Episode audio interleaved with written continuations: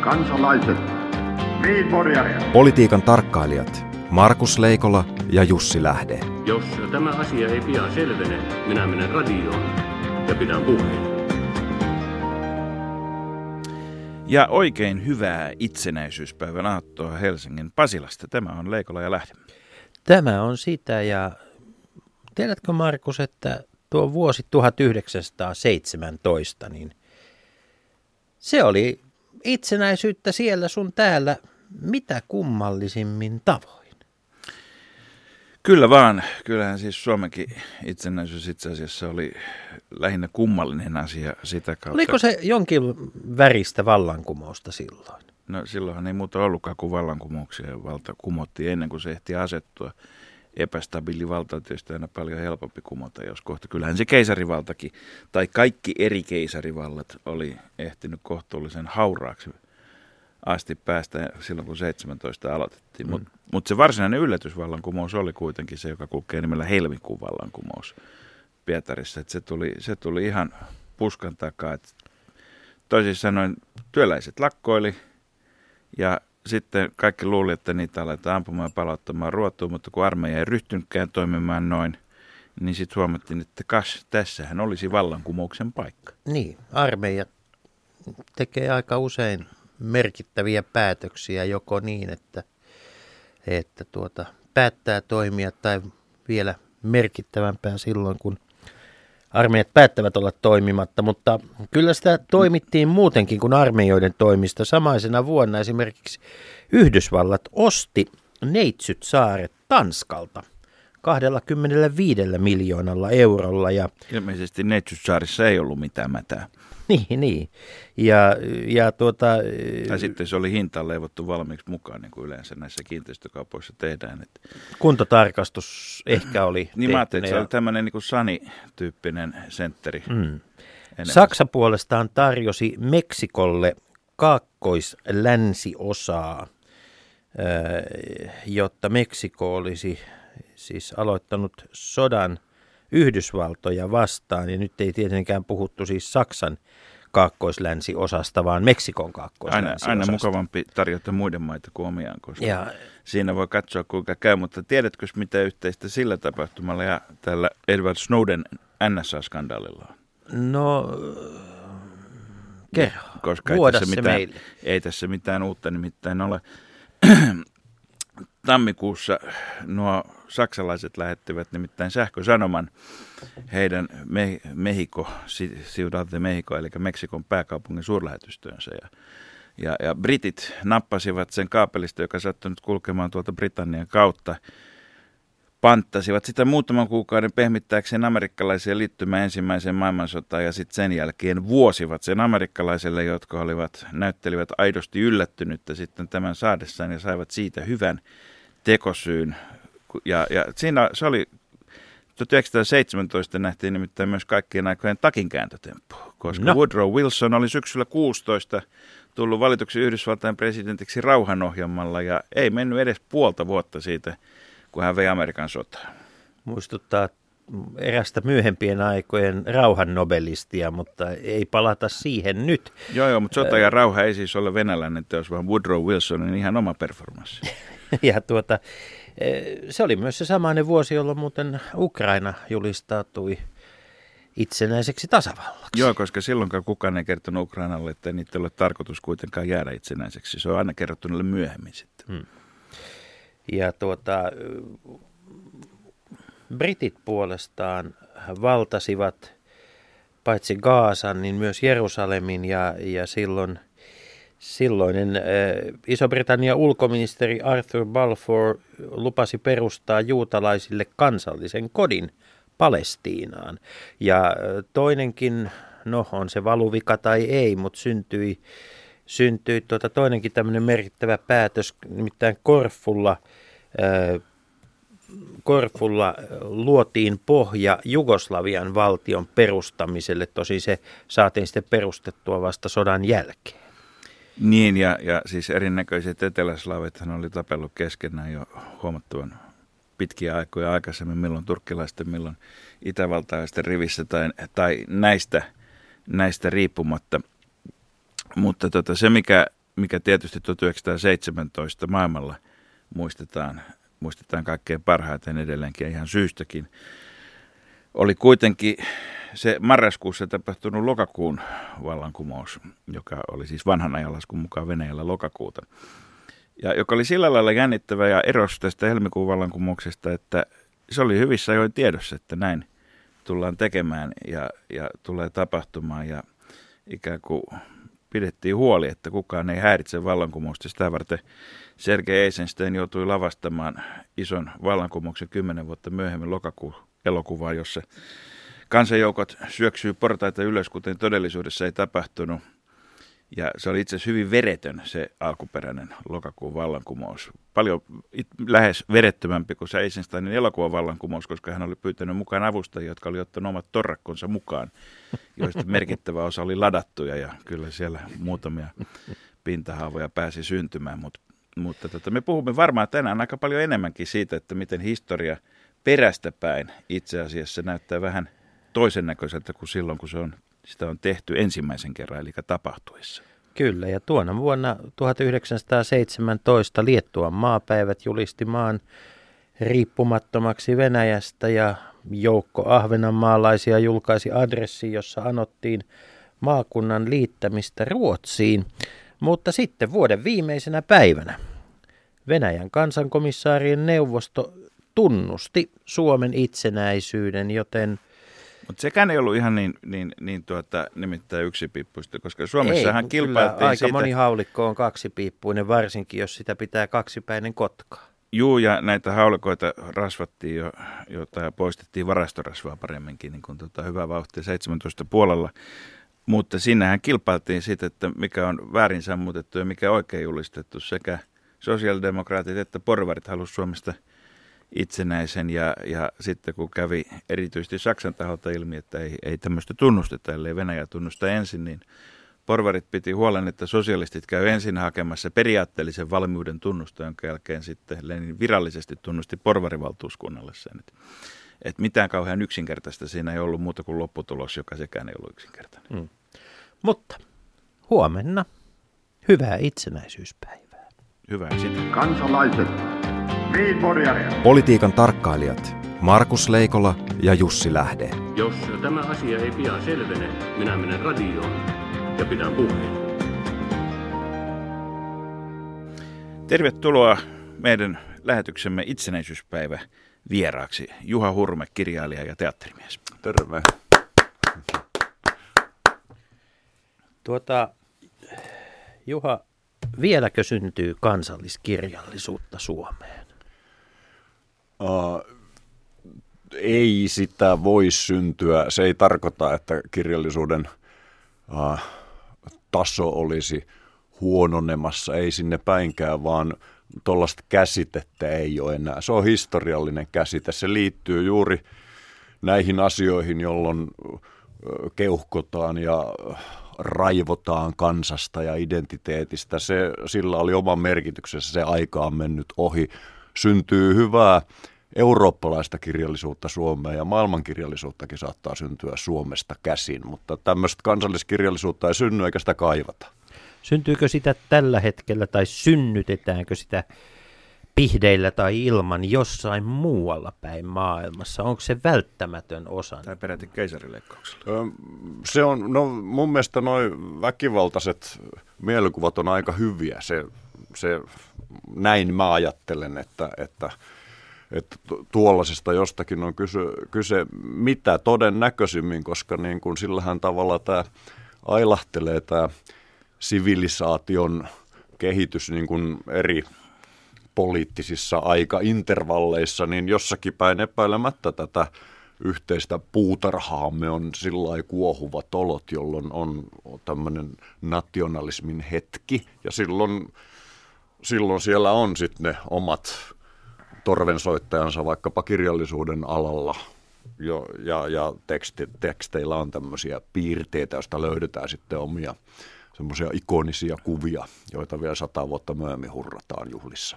Ja kansallis, kansallis tuota, kulttuurihan on semmoinen, että jos ei sitä ole valmiiksi olemassa, niin se täytyy rakentaa ja sitten kun tulee se tilaus, niin mielellään nopeasti. Et, tot, missä, missä määrin kaikki Runeberin, Snellmanin, Sibeliuksen ja siihen väliin mahtuvat työt, niin missä määrin ne on ollut tilaustöitä itse asiassa?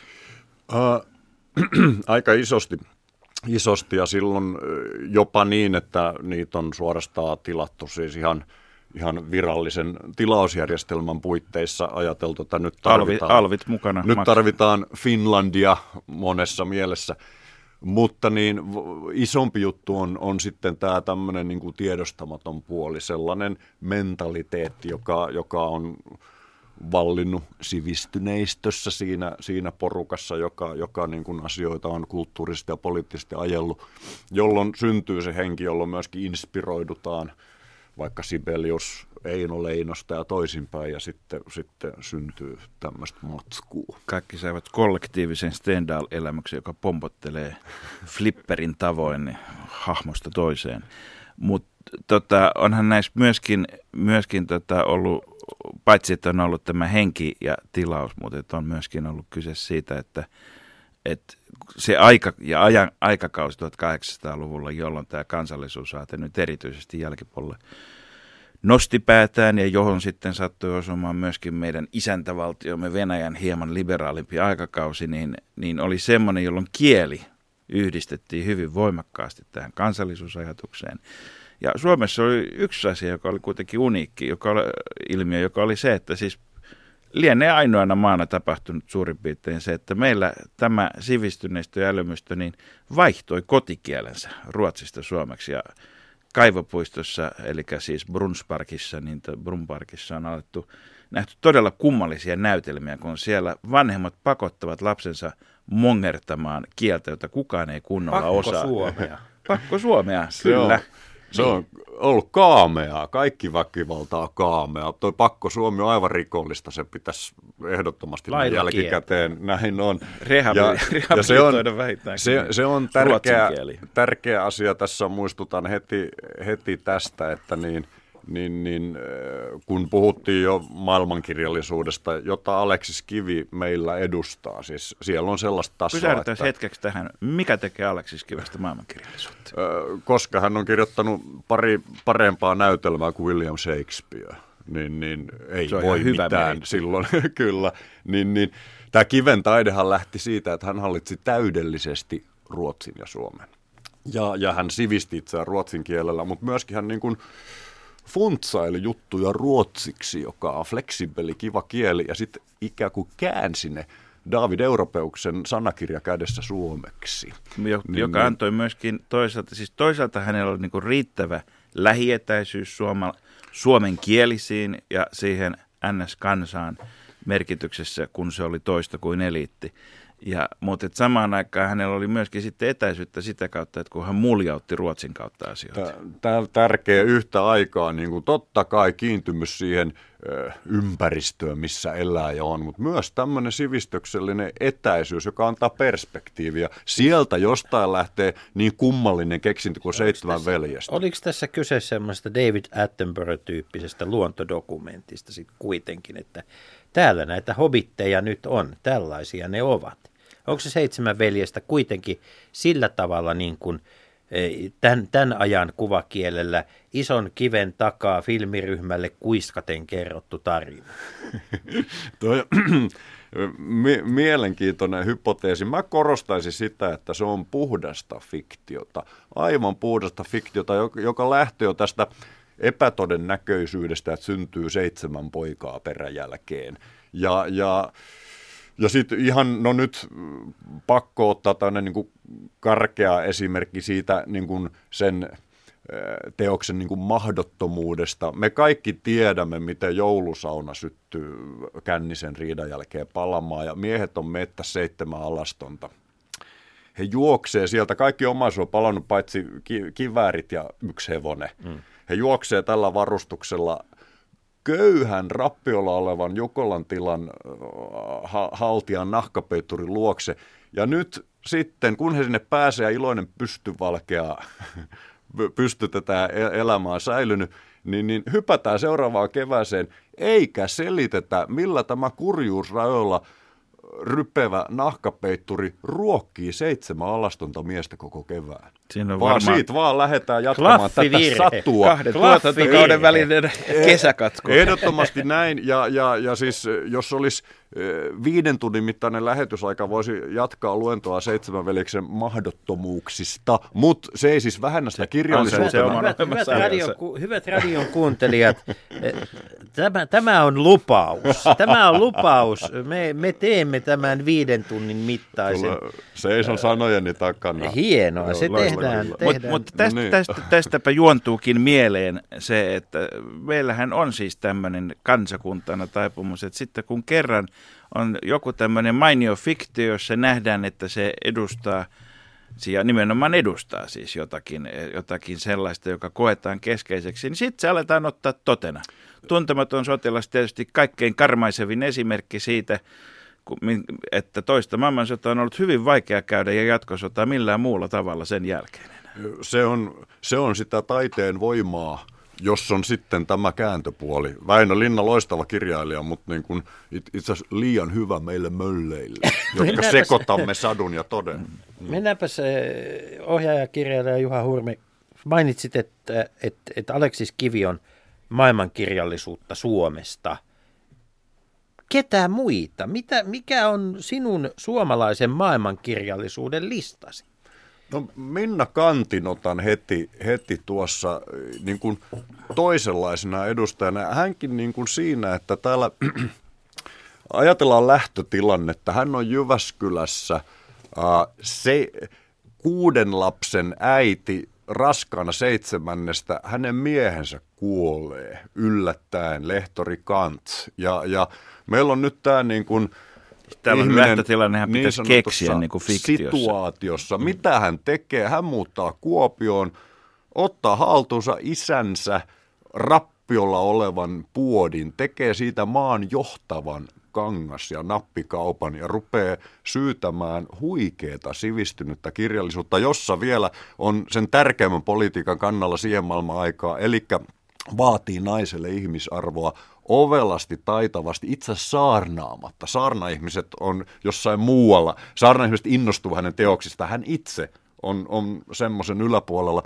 Ja, tota, ja tässä on justiin se suomalaista, suomalaisin, vieläpä kuopiolainen, turkulainen vaan puistattaa tätä Kuopio, mutta hyväksytään nyt kun on niin suuresta sielusta kysymys, niin, niin hän pystyy tähän, koska hän on niin sivistynyt ja maailman kansalainen, koska hän ei rajoitu tähän Suomen kuppikuntaa, vaan hän pystyy lukemaan eurooppalaista kirjallisuutta ja sitä kautta inspiroitumaan, kuvaamaan tätä maata, miettimään niin kuin oikeudenmukaisuuden kysymyksiä, mutta ennen kaikkea olemaan taiteilija, eli ei nurkkapatriotti, hyvä käsite näinä vuoden aikoina, vaan, vaan niin kuin miettii yleisemmällä tasolla. Meillä on kaksi rotua, naiset, miehet, naiset kantaa lasta, synnyttää, ja, ja on selvästi älykkäitä ihmisiä, kuten hän yksi ja va- sa- saman ihmisarvon omaavia, niin, niin miten järjestettäisiin asiat, niin että hekin voisi elää ihmisen elämää.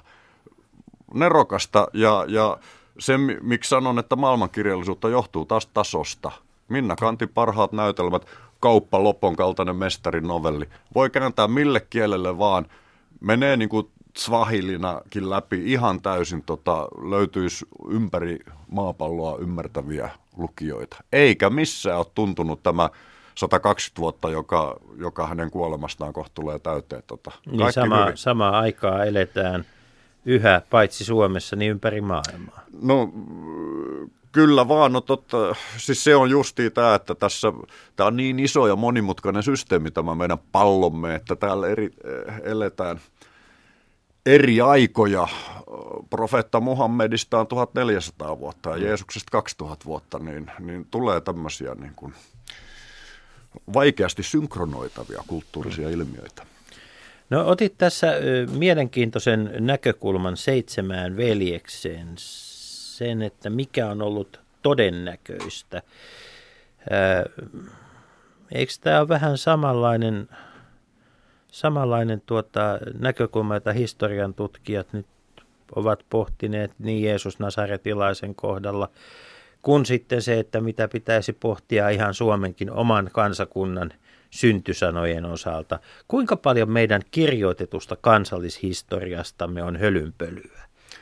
Mm, varmaan ankarasti katsottuna kaikki. Ja tämä on ankaran näkökulma. Mm. Eli, eli tämä on ankaran se tilanne, näkökulma. Niin. Tämä on se tilanne, näin teatteri-ihmisenä siis uskon myöskin politiikassa dialogiin. Eli myöskin tämä niin kuin, historian tutkimus, tietenkin aivan olennaista. Jos me dementoidumme historian suhteen, niin me olemme just yhtä avuttomia kuin dementia sairastava ihminen tulevaisuuden ja nykyhetken suhteen. Ei mitään mahdollisuuksia.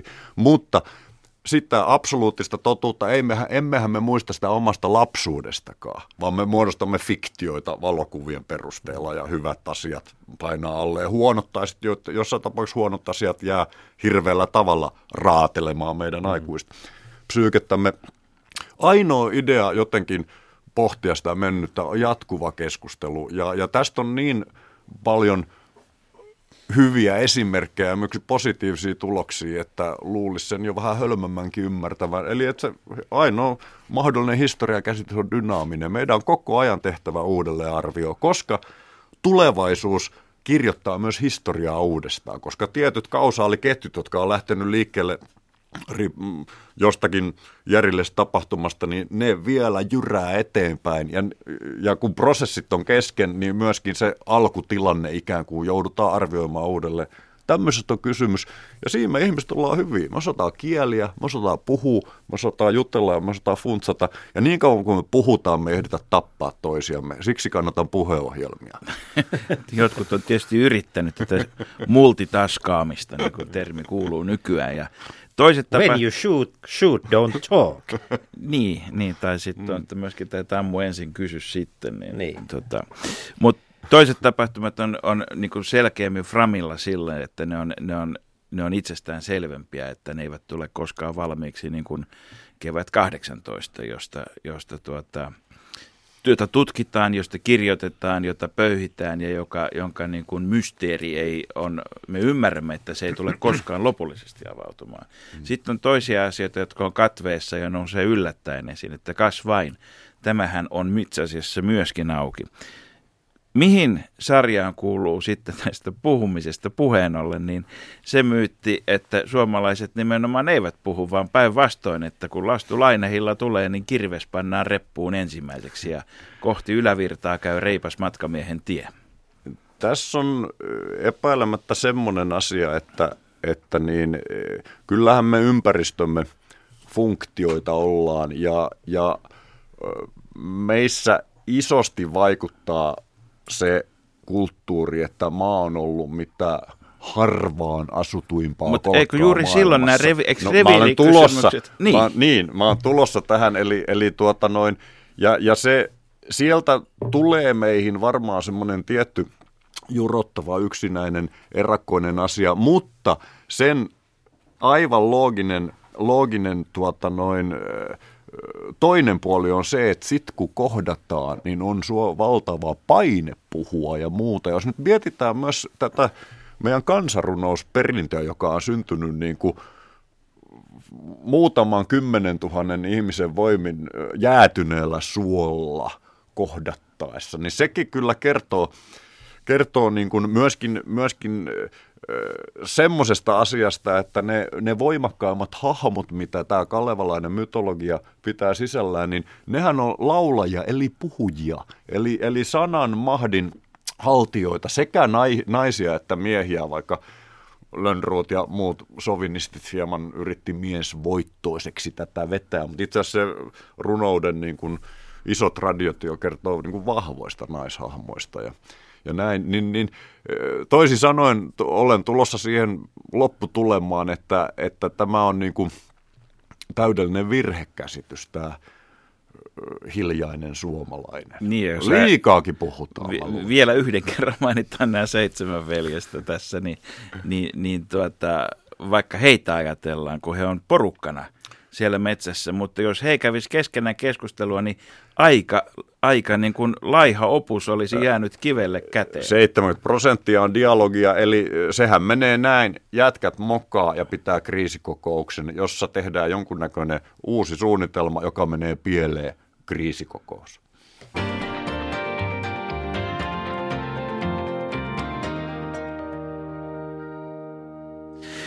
Juha Hurme, sinun näytelmäsi Europeus on pyörinyt Suomen kansallisteatterissa, painoit tässä ohjelmassa sanalla kansallis.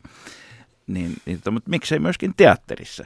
Niin, niin tänä vuonna, ja se kertoo, se Europeus oli, oli yksi näistä monista keskisurmiehistä, joita olet harrastanut tuotannossasi, eli, eli Aleksis Kiven ja Minna Kantin jälkeistä kakkosketjua nostanut esiin sieltä. Ja hän on väärin ymmärretty monessa mielessä, mutta sen lisäksi hän teki kaiken sen, mitä Lönnruut, Lönnruut ei tehnyt. Miksi meidän täytyisi tietää europeuksesta? No yksi vastaus on myöskin, että ei välttämättä. Että, että kyllä nämä valinnat on myös mielivaltaisia, että se viimeinen asia, mitä mä tuolla näytelmällä pyrin on, että järjestettäisiin joku patsas europeukselle. Ja unohdettaisiin hänet sen patsaan, patsaan alle, vaan, vaan niin kuin, sehän mulla on näissä niin kuin historiasta ammentavissa näytelmissä kysyy vaan, voiko muunlaisia ollakaan, niin tota, tämä idea, että löytyy joku historiaa juurtunut vertauskuva, jolla yritetään ymmärtää meitä. Ja, ja tossahan tuo eurooppauksen vertauskuva on tänne opposition ääni, toisin ajattelijan ääni. Ja se ääni ei kuitenkaan ollut vailla mielenkiintoa. Se ääni vaati tasa-arvoa naisille ja lapsille, oikeuksia eläimille – ja, ja sitten kielitieteen kannalta... moderni, no moderni ei, ei hassumpaa. Ja sitten tietenkin Ä, tämä näin, näin itsenäisyyspäivän aaton aikaan, niin tärkeä asia mainita. Euroopassa näki, että kaikki kansat on yhtä tärkeitä, eli ne on täysin tasa-arvoisia ja näki myöskin sodan täydellisen mielettömyyden ja katastrofi, eli, eli niin kuin tieteen, tiedemiehen näkökulmasta tuli siihen tulokseen, että tämmöinen niin kuin masinoitu tappamisen meininki on aina totaalisesti väärin, se on aina olennainen virhe, jota pitää niin kuin purkaa mahdollisimman varhaisajoin muun muassa äh, niin kuin sotilaallista varustelua vähentämällä. Eli, eli jos, jos, niin kuin, jos kerätään ihan kauhea asepatteri, totta kai niitä käytetään joskus. Tuumasi europeus ja Ei ollut. mukava kaveri, hyvä tyyppi. Tämä on käynyt ilmi, että hän on ollut hyvinkin oikeasti, mutta europeus on, on näytelmäsi europeus on myöskin kuvaus siitä, että vaikka ajatukset ovat kirkkaita ja selkeitä ja erityisesti tästä päivästä ymmärrettäviä, niin hän ei nyt saanut kauhean hyvää kohtelua osakseen. Häntä pidettiin mielipuolena, hän ja sai hän huonoa oli, kohtelua. Hän, oli, hän sai erinomaisen huonoa kohtelua. Ja hän oli vähän tämmöinen niin kuin hankala ja ikävä ihminen, joka ei sopinut mihinkään rooteliin myöskään. Ja välillä tulee mieleen, että onko tässä nyt tapahtunut yli sadassa vuodessa mitään keskeistä edistymistä siinä suhteessa, että onko meillä edelleenkin Suomessa, niin kuin, että kuka puhuu millä natsoilla, miltä foorumilta, kuinka pönöttäen, sittenkin merkitsee enemmän kuin mitä puhuu. Kyllä näin on, ja, ja kunnes me pääsemme taivaaseen, niin näin tulee aina olemaankaan. Me ihmiset ei pystytä täydellisiin järjestelmiin, mutta nyt tämmöinen tärkeä asia on se, mikä monen näköisissä marinoissa aina unohdetaan. Me voidaan hyvin monella mittarilla osoittaa, että maailma kaikki ne epäkohtineen jyskyttää koko ajan eteenpäin. Näin on tähän mennessä käynyt. Muun muassa sata vuotta sitten nainen oli oletko vielä sinä, elukka. Siis, oletko sinä optimisti? Öö, ei, mä olen hilpeä pessimisti. Ja, niin, ja, siis, niin. Eli ja, siis, mutta suomalaisittain kuitenkin pessimistiksi täysin epäkelpo. Kelvoton suomalainen niin. pessimisti. Ja, ja, ja niin kuin, nämä on tämä on niin hyvin epäälyllinen ja, ja liian helppo lähtökohta pyhittää jotain vanhoja kunnon aikoja ja marista nykyajasta. Meillä on kerta kaikkiaan vaan se tilanne, että kun me ollaan eläviä ihmisiä kuoleman peloissamme, niin koko ajan tämä nykyaika tuntuu kaoottiselta ja huomispäivä vähän pelottaa. Niin silloin luuserit alkaa marista. He purkaa tätä pelkoa tätä kautta. Ja, ja nyt on tilanne kuitenkin se, että, että niin ei ole mahdollista myöskään, että nykymaailmassa olisi europeus, joka kuolisi Pietariin tämmöisen ö, sivistyksellisen saarron tuloksena. Ollaan me siitä päästy eteenpäin, mutta monessa mielessä niin kuin ihan varmasti pönnöttäjillä menee hyvin ja, ja opposition ääniä, oli sitten taloudellisia keinoja tai muita, yritetään vaientaa. Kauhean hyvä esimerkki noin isommassa mittakaavassa, koska tämä Suomi on aivan liian pieni mittakaava melkein mihin vaan on tämä ilmastonmuutoskeskustelu. Jos kuitenkin rahalla ostetaan vääriä tieteellisiä todisteita, että ei mikään lämpene, kaikki on hyvin ja joka on jonkun teollisuuden lyhyen intressin kannalta Pelkkä hyvä. ajatuskin kylmää.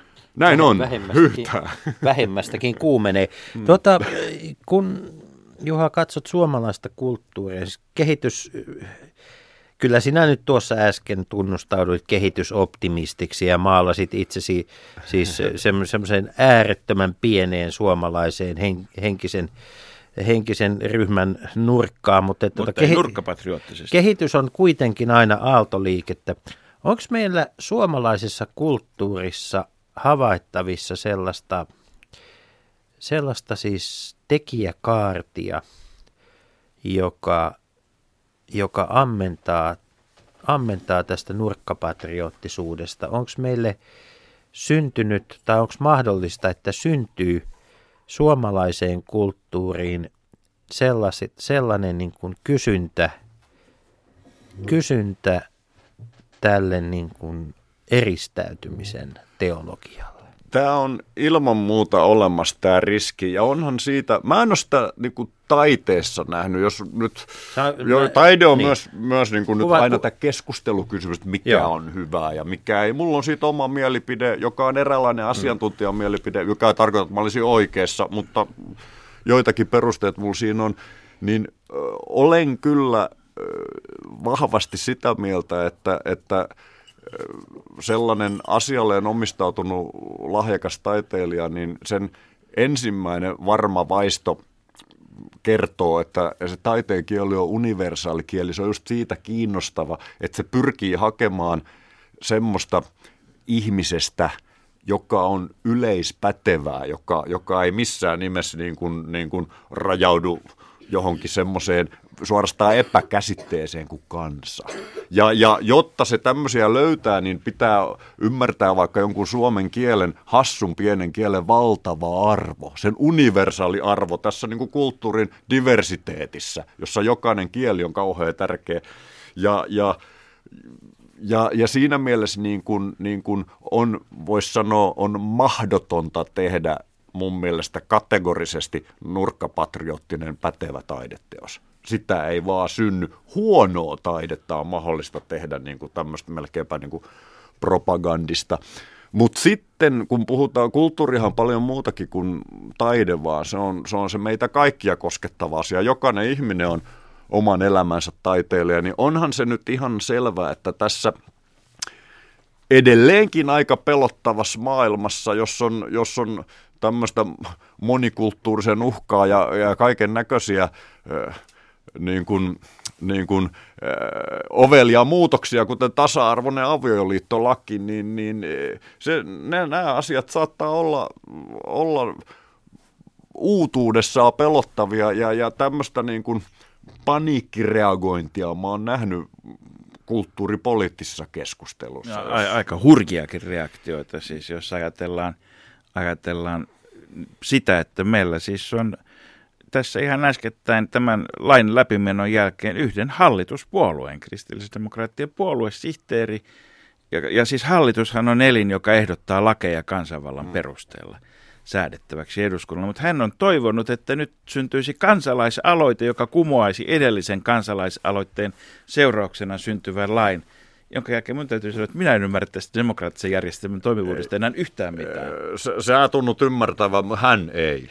Hän valitettavasti ei ymmärrä tuossa positiossa niin kuin, niin kuin viittasin äsken sanaan paniikki, joka tarkoittaa sitä, että ihminen ei pysty enää älylliseen toimintaan. Hän ei, hän ei enää ymmärrä, mitä hän puhuu, hän ei edes ymmärrä, mitä hän ajattelee, mikä tarkoittaa, että hän ei ajattele enää ollenkaan. Ollaan tämän kaltaisessa tämä, tilanteessa. Tämähän on tämä tasa-arvoinen avioliittolaki sillä lailla mielenkiintoinen ilmiö, että se, se toi näkyväksi paljon sellaisia asioita sekä kannattajille, vastustajille, että vielä mikä tähdellisimmin, niin tietysti – kaikille niille, joita se asia ei koske, koska niitä, joita se koskee, niin totta, he on tiennyt nämä asiat ennenkin.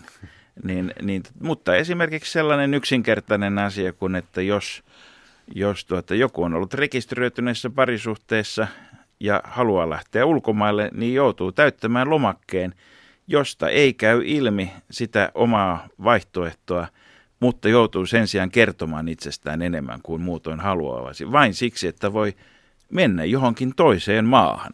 Ja niin poispäin tällaisia asioita, miksi rekisteröity parisuuden ja avioliitto on eri asioita niiden kannalta, joita se koskee. Onko sun näkemyksestä tästä suomalaisesta kansanvallasta, jota tässä on vielä pitempää kuin itsenäisyyttä kehitelty johonkin pisteeseen, tuoko, tuoko se niin kuin oike- riittävästi näkyviin niitä asioita, joita pitäisi nimenomaan kansanvallan kautta tulla näkyviin? Mm, No tässä on kyllä sitten ehdottomasti otettava huomioon, että, että niin, vähän kömpelösti tuo tuntuu menevä, mutta tulokset on kuitenkin aika hyvät, jonka varmin todiste on se, että me tässä aivan vapaasti keskustelemme ilman minkäännäköistä sensuuria tämmöistä ajatuksista. Ei näy komissaaria niin, nurkassa, niin, ei kansankomissaaria niin, eikä ja muuta. Eipä, eipä tänne juuri niin kuin nälkäänkään ole sitten kuoltu hmm. juurikaan Eurooppauksen päivien jälkeen, että, että kyllä mä oon itse asiassa nyt varsin kriittisenä ihmisenä 55 vuotta eläneenä, niin kokenut jopa 1970-luvun ehdottoman suomettuneessa oloissa eläväni varsin vapaassa maassa, missä mä oon saanut itseäni ilmasta juuri haluamallani tavalla. Ja, ja hauskalla tavalla, niin kuin just se 7677 oli mulla vauhdikasta punk rock nuoruutta, jos ei niin kuin minkään näköinen äh, suomettumisen peikko istunut olkapäilläni, vaan, vaan niin kuin täysillä, keskittyä ajattelemaan täysillä muita saatto kehittää, joo joo, ja, ja samoin, ja, ja nyt on ilman muuta näin, että, että niin, äh, meillä ei ole varaa yhtään hellittää ja, ja nämä ei pysy nämä niin kuin saavutetut asiat sekuntiakaan, ellei me koko ajan niin kuin puhalleta painetta siihen demokratian palloon, ettei se me lysy. Mutta niin, niin, niin, se on onnistunut mun mielestä. Mä, mä va, vahvana todistajana kerron tässä, että vuodesta 59 lähtien niin ollaan pärjätty ihan okei. Ja, ja koska siihen mennessä oli pärjätty, silloinhan mä aloin arvioida näitä asioita, niin tota, se kertoo, että sitä ennenkin oli jotenkuten pärjätty. Eli et en mä tässä niinku manais, mä, mä en tota menneisyyttä pelkää yhtään. Tähän on tultu, mutta erittäin paljon pitää tehdä duunia huomiseen eteen. Erittäin hurjasti meidän vapauden rakastajien täytyy ponnistella, että mentäs eteenpäin. Rakkaat radion kuuntelijat, itsenäisyyspäivän kunniaksi esittelemme teille lähestulkoon elämäänsä tyytyväisen suomalaisen.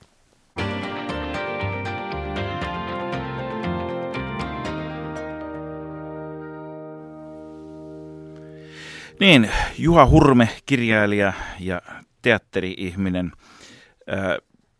Suomesta puhutaan paljon myöskin sellaisena, että me ollaan aina jakauduttu jonkun suhteen. Tota, en tiedä, onko se vuoden 18 perua vai muu, minkä perua. On olemassa synteettisiä kansakuntia, kuten Amerikka, sitten on olemassa synteettisyyttään peitteleviä, kuten Venäjä, jossa on paljon muitakin kansoja. Mutta sitten on Suomi, joka näkee itsensä aika usein jollakin lailla. Milloin meillä on A- ja B-kansalaiset, milloin kehä kolmosen sisäpuoli ja maaseutu.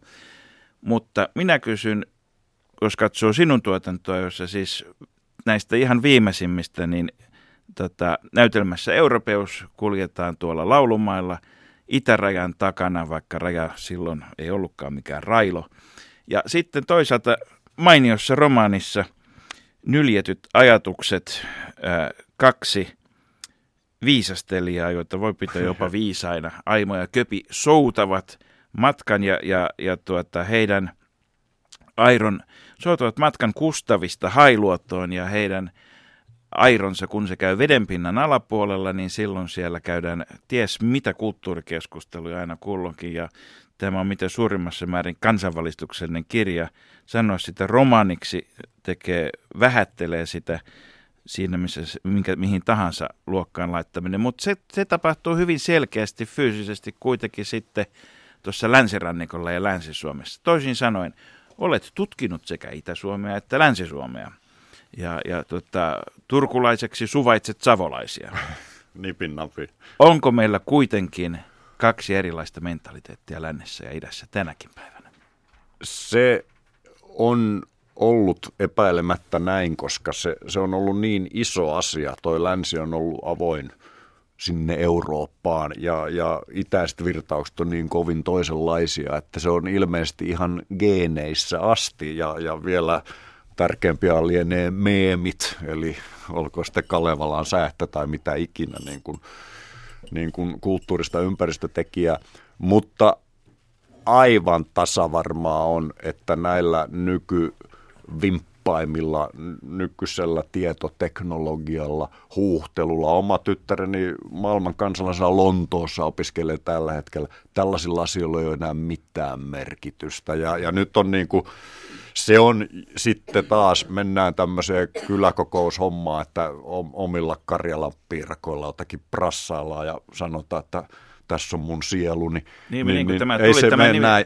nimisuojakysymys. Minä ja, ajattelin laittaa taikinatiiloni ja, Itä- ja Sa- Savon ja Karjalan rajalle toinen jalka toiseen ja toinen toiseen ja katsoa, miten se ja, ja nyt tässä on ihan nyt tosissaan puhuen. Mä oon ihan vasiten ei, ihan, ihan vaan niin kuin tavallaan tutkimusretkeilyn vuoksi hakeutunut töihin oikeastaan lähes kaikkiin Suomen kaupunkeihin. Mä oon 30 vuotta kiertänyt tätä maata tämmöisenä kenttätyöntekijänä ja tehnyt niitä tutkimuksia, joiden yhdet tulokset on synnytysajatuksessa vaikka. Eli, eli keräillyt tuommoista materiaalia ja, ja ja myöskin tuolla Lapin perukoilla asti, eli meillä on vielä tämä pohjoinen ulottuvuus, joka oikein asetu tähän itä-länsi jakoon. Niin, se on niin, toinen vi- viiden tunnin niin, niin, No mutta vaan tilanne on niin kuin se, että, että niin, e, mä olen löytänyt niin kuin semmoista jakautumista kyllä, että tällä pönttöosastolla, jota väkisinkin tulee kohdattua, niin purnataan ja vihataan ja sitten ne fiksut ihmiset ymmärtää, että me ollaan suomalaisia ja ihmisiä ja ei tunne tämmöisiä rajankäyntejä. Ja minkään näköinen tämä kenttätutkimus ei ole paljastanut mulle jotain murrepiirteitä tai jotain, tai tämmöisiä niin kuin, mu, anteeksi, mur, murteita tietenkin, heimoluonteista se oli se, mitä mä hain. Se on, se on puhdasta satua. Ja, ja... Eli oletko, oletko siis Väitätkö siis kohdanneesi satakuntalaista huumoria? Aika tai, hyväkin. Tai kainuulaisia, jotka eivät ole kateita. Aika hyväkin, tota, noin, noin, noin. Äh, mä, pori, mu, mä tunnen muutamankin suorastaan niin kuin porilaisen tällaisen mm. humoristin, syvällisen ihmisen. Tämä oli ällistyttävä. Itsekin olin pelästyin siis heidät kohdatessani, mutta ei voi mitään. No niin. no. Tota, mitä mitä Suomelle olisi voinut historiassa tapahtua toisin? Mitä, olisi, mitä tälle maalle olisi tapahtunut, jos 1917 isojen valtakuntien naapurimaidemme kohdalta jakolinjat olisi vedetty jollain toisella tavalla? Uh, Tuohon mä vastaan ainoalla mahdollisella tavalla, että kysymys on järjetön. Eli, eli spekulointi on ihan, ihan niin kuin, se, sitä ei ole mahdollista tehdä. Ei tapahtunut toisin, tapahtui niin kuin meni. Uh, mulla ei ole tuohon mitään muuta vastausta. Olisi voinut käydä tosi huonosti tai olisi voinut käydä aivan nerokkaan hyvin. Mutta niin kuin on laatua kysymys, että jos vuonna 1900 olisi pamahtanut tuohon tohon, tota, rautatietorille avaruusalus, niin miten Suomella olisi käynyt, jos sieltä olisi tullut universaali äly meitä neuvomaan, eli turha spekulointia. Kuitenkin monet spekuloivat sillä, että... Emme sitten spekuloi edes Vasperin voitolla. Niin, no sille, sille nyt Se on, se on aika vaarallinen tie, jos sille lähdetään, koska siitähän seuraa se, että tuhannesosa sekunnit menettäisivät sen myyttisen merkityksensä, mikä niillä on kansakunnan ikonistossa ja, ja, ja tuota, on hyvin vaikea palauttaa mitään muuta kautta semmoisena aikayksikön, jota ihminen ei tajua merkitystä. Mutta mut se, mikä tietysti on Suomen itsenäisyyden ja suomalaisen historiankirjoituksen kannalta minusta aina ollut kummallista, että kun muut kansat juhlivat yleensä itsenäistymistä, niin meillähän juhlitaan vuotta 39-45. Eli toisin sanoen huomattavasti itsenäistymisen jälkeen tapahtuvia tapahtumissa hävisimme ensin kaksi sotaa, sitten voitimme yhden ja vaihdoimme, loikkasimme vielä pari kertaa puolelta toiselle siinä välissä, mikä sinänsä on jo aika uniikki suoritus. Ää, kauniisti muotoiltu. Mä oon joutunut miettimään tätä asiaa kovasti tuota, isäni ja äitini molemmat oli rintamalla, äiti vielä enemmän kuin isä, siis rintamalottana ja, ja isä varusmiesupseerina jatkosodassa, niin, niin. Ja olen nähnyt, mitä näille rakkaille ihmisille teki se, että he niin sanotun interrail-kautensa, oli 20-25 vuotta, niin olivat jatkuvassa kuolemanpelosia niin kuin siinä kauhussa, mitä sota on. Ja kyllä mä tuossa sellaiset verijuhlat näen, että nämä sotajuhlijat mun mielestä juhlii sitä, että muutama sata, sata tuhatta ihmistä kuoli ja kärsi. Samaan niin, aikaan niin, meillä niin oli... Se, ei, se, se ei ole juhlan aihe, se on vaan surujuhlan aihe. Niin Sitten samaan aikaan me, me, meikäläinen sota oli Euroopassa hyvin poikkeuksellista, että, että Manner-Euroopasta käsittääkseni Espanja, jossa nyt ei ollut, ja sitten Portugali ja Ruotsi Suomen ohella on ainoat maat, jossa siis rintama oli kaukana suurimmasta osasta, siis – Siis samoin to, toisin kuin muualla Euroopassa, jossa sota meni siis käveli kaikkien ylitse, mutta Suomen si- vainiot, pellot, suurin osa mm. tehtaista olivat si- aivan muissa si- oloissa kuin rintama-oloissa. Tämä on ehkä juuri se syy, miksi on ollut mahdollista luoda sodasta estetisoitu myytti ja ruveta juhlistamaan sitä. Ainoa, ainoa hyvä asia sodassa on, ja takaisin. Niin. Ja, ja toinen, toinen tämmöinen iso merkittävä tekijä on tietysti se, että meillä – edelleen myyttisesti palvotaan muutamia yksittäisiä kiveniskemiä muutamissa kaupunkien keskustojen historiallisissa rakennuksissa pommitusten jäljiltä, koska siis meillä ei, meillä ei nähty sen, sen mittakaavan pommituksia, kun, kun nähtiin monissa Euroopan Lontoossa, maissa. Dresdenissä ei, ei, ei kadotettu kokonaisia kaupunkeja ja kaupungin osia, vaan, vaan lähinnä yksittäisiä rakennuksia. Mutta sitten on tietysti myyttinen Viipuri, jos puhutaan Suomesta. Viipuri, joka on ollut osa Suomea, joka ei ole osa Suomea ja, jossa, ja, ja jonka muistavia ihmisiä, puhuit tuossa aikaisemmin, että lapsuuskin on aina fiktio ja rekonstruktio, kuinka – ja, ja tällä nyt on myöskin sitten samaan aikaan hyvän tahtoisesti, mutta poliittisen korrektiuden rajoissa naureskeltu jo jonkun aikaa, että kuinka ne Karjalan lapsuuden kesät on ollut aurinkoisempia kuin mitkään muut kesät missään päin Suomea ikinä Suomen historiassa. Mitä siihen meidän? Olhan hyvä. Niin, mikä, mikä, mikä on miten, miten tämä Viipurikuva tulee muuttumaan tulevaisuudessa, kun meillä ei ole sitten pian ensimmäistä käymistä, joka oikeasti muistaisi Viipuri?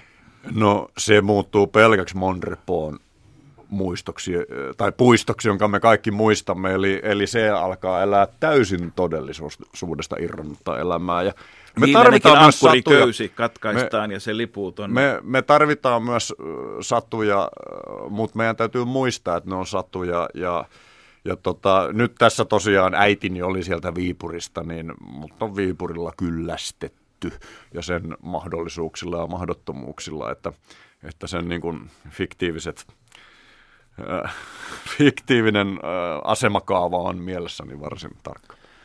Mutta Viipuri muuttuu sanaduksi pikkuhiljaa. Sen, sen kaltainen on tämä tilanne, mutta mitäs Viipurista eteenpäin on se ainoa suunta, mikä meillä on. Sitä pitää katsoa. Juha Hurme, kun mennään eteenpäin suomalaisuutta, niin pitää tietysti pitää mennyt mukana. Ketkä ovat sellaisia suomalaisuuden kannalta tärkeitä henkilöitä, joihin toivoisit meidän suomalaisten tutustuvan. Katsomme nyt tämän, tämän niin kuin kansakunnan kaapin päälle nostettujen ja osin jo pölyttyneiden hahmojen taakse. Keitä, keitä sieltä löytyy? Ketkä ovat olleet merkityksellisiä? Onko rajaus Suomessa vai maailmassa? Rajaus on omasi. Ahaa, no No mun suuret sankarit unohdetaan Suomi, on Charles Darwin ja Albert Einstein. Ja, ja, ja kerta kaikki, jos puhutaan vuodesta 1917, mikä oli yksi lähtö näillä ajatuksille, niin sen vuoden tärkeä asia on, että meillä oli, oli laajempi yleinen suhteellisuusteoria mietittäväksi, joka kerta kaikkiaan alkoi kertoa meille, minkälaisessa maailmankaikkeudessa me ollaan. Eli, eli mun mun äidin maallisuus on sitä, että, että, että mä ajattelen, mun, mun niin kuin miljö on tämä kosmos ja se on itse ihan jokaisen, jokaisen miljö. Ja Darwin taas aivan nerokkalla tavalla tuo samaan aikaan, kun Alex Kivi vetäisi nummisuutereen, niin Darwin kertoo meille sen ihanan elämän kehittymisen meiningin, sen niin kuin rikkauden ja logiikan, miten se ihme, joka on suuri ihme – niin, niin on, on tällä pallolla tapahtunut, jota mekin suomalaisena voimme juhlistaa. Eli että kun mä juhlin itsenäispäivää, niin Darwinille ja Einsteinille kohotan ö, kupposen puolukkamehua. Se, se kieltämättä tämän niin kuin kansakuntien pönkittämisen ja pönöttämisen kannalta on hyvin kiusallista, että kaikki toisaalta on suhteellista ja sitten on vielä evoluutiota ja mutaatioita. Semmoista hurjaa tämä elämä on, se muuttuu koko ajan, se on jännää, se on kuin Linnanmäki. Hmm. Mutta että onhan tässä se, mites, mites, kerros nyt, miten nämä, miten nämä hengen olympialaiset sitten oikein järjestetään, jos me otetaan niin kuin kaikki tähän meidän samaan niin kuin joukkueeseen mukaan, niin kehen me sitten itseämme vertaillaan? Ketä kohtaa me tunnemme sitä ihmisluonnolle niin eh, tarpeellisen tuntuista ikävää ikävää ja pahaa ylemmyyttä. Miten tämä no, nyt hoidetaan? No kyllä, nyt on myöskin muistettava näin, että ruotsalaisia saa aina vähän, vähän sillä ystävällisesti nokittaa. Ja nehän tuota, kestää sen ja, myös. Ja se, ole... sillähän tavalla me e- eletään, että nyt on puhuttu ylevistä periaatteista, jotka ovat todellisia, mutta niin kyllä meidän ihmisen evolutiiviseen sieluun kuuluu myös pikkumaisuutta ja kaikkeen närää. Urheilu on mainio foorumi tällaisten alhaisten tunteiden mässäävälle juhlinnalle. Mä nautin urheilusta. Tosin mä kyllä monesti lätkäs kannatan, kannatan Ruotsia, koska se enimmäkseen voittaa Suomen. Silloin mä oon voittaja. Niin siis ainahan voi valita, että, kannattaa, niin kuin, että laittaako niin kuin tässä meidän kaikissa klassisessa dikotomissa sydämeen vai pään mukaan sen kannatuksen hmm. jompaa kumpaan puoleen. Ja siinä on se hyvä puoli, että sitten jää vielä tämmöinen optio sille toiselle. Kyllä, no nimenomaan. Et voi, rulet, ruletissakin voi pelata sekä punaista että mustaa ja aina on jännittävää. Niin, hyvät ystävät, Suomi on pelannut rulettia aika pitkään menestyksellä tässä valtioiden välisessä kinastelussa. Onko Juha Hurme sota Suomessa edelleen mahdollinen? Ihan varmasti on on tuota noin, ellei me, me sitä joka päivä tee mahdottomaksi. Kyllä tämä viimeisten vuosien historia on osoittanut, että, että niin, niin, niin missä vaan voi syttyä sota. Me tarvitaan jokapäiväistä rauhantyötä, sivistyksen työtä, kulttuurin työtä, keskustelua, jottei näin kävisi tässä oikeastaan, oikeastaan se on varmasti tämä vuosi ollut, ollut semmoinen, joka pitkästä aikaa on tuonut nämä, nämä näköalat esiin. Sanotaan, että se on, kysymys on geopolitiikasta, että asiat ja paikat eivät muutu, mutta minusta se ei pidä paikkaansa, koska ei Ukraina ollut mikään potentiaalinen tämmöinen konfliktipesäke vielä vähän aikaa sitten tota, Suomen paikka tietysti toisaalta kuitenkin on siinä, missä se on, eikä näytä siltä, että alue noin äkkiseltään tulisi pienenemään tai, tai suurenemaan, mutta, mutta väestö, väestö muuttuu varmasti vielä tästäkin eteenpäin. Millaisena näet suomalaiset 10 vuoden tai 20 vuoden päästä? Mikä on toisin?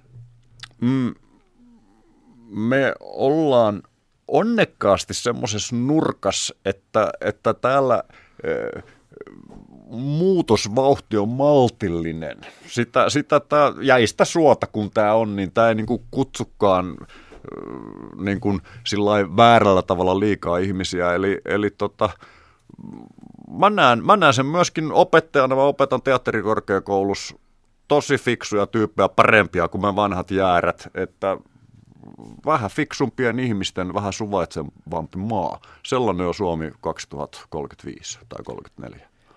Kiitoksia ja hyvää itsenäisyyspäivää kaikille kuulijoille. Viikon kuluttua muuten Markus jatkamme ihan samoista teemoista puolustusvoimien komentajan kanssa. Mutta olettaisin, että toisesta kulmasta.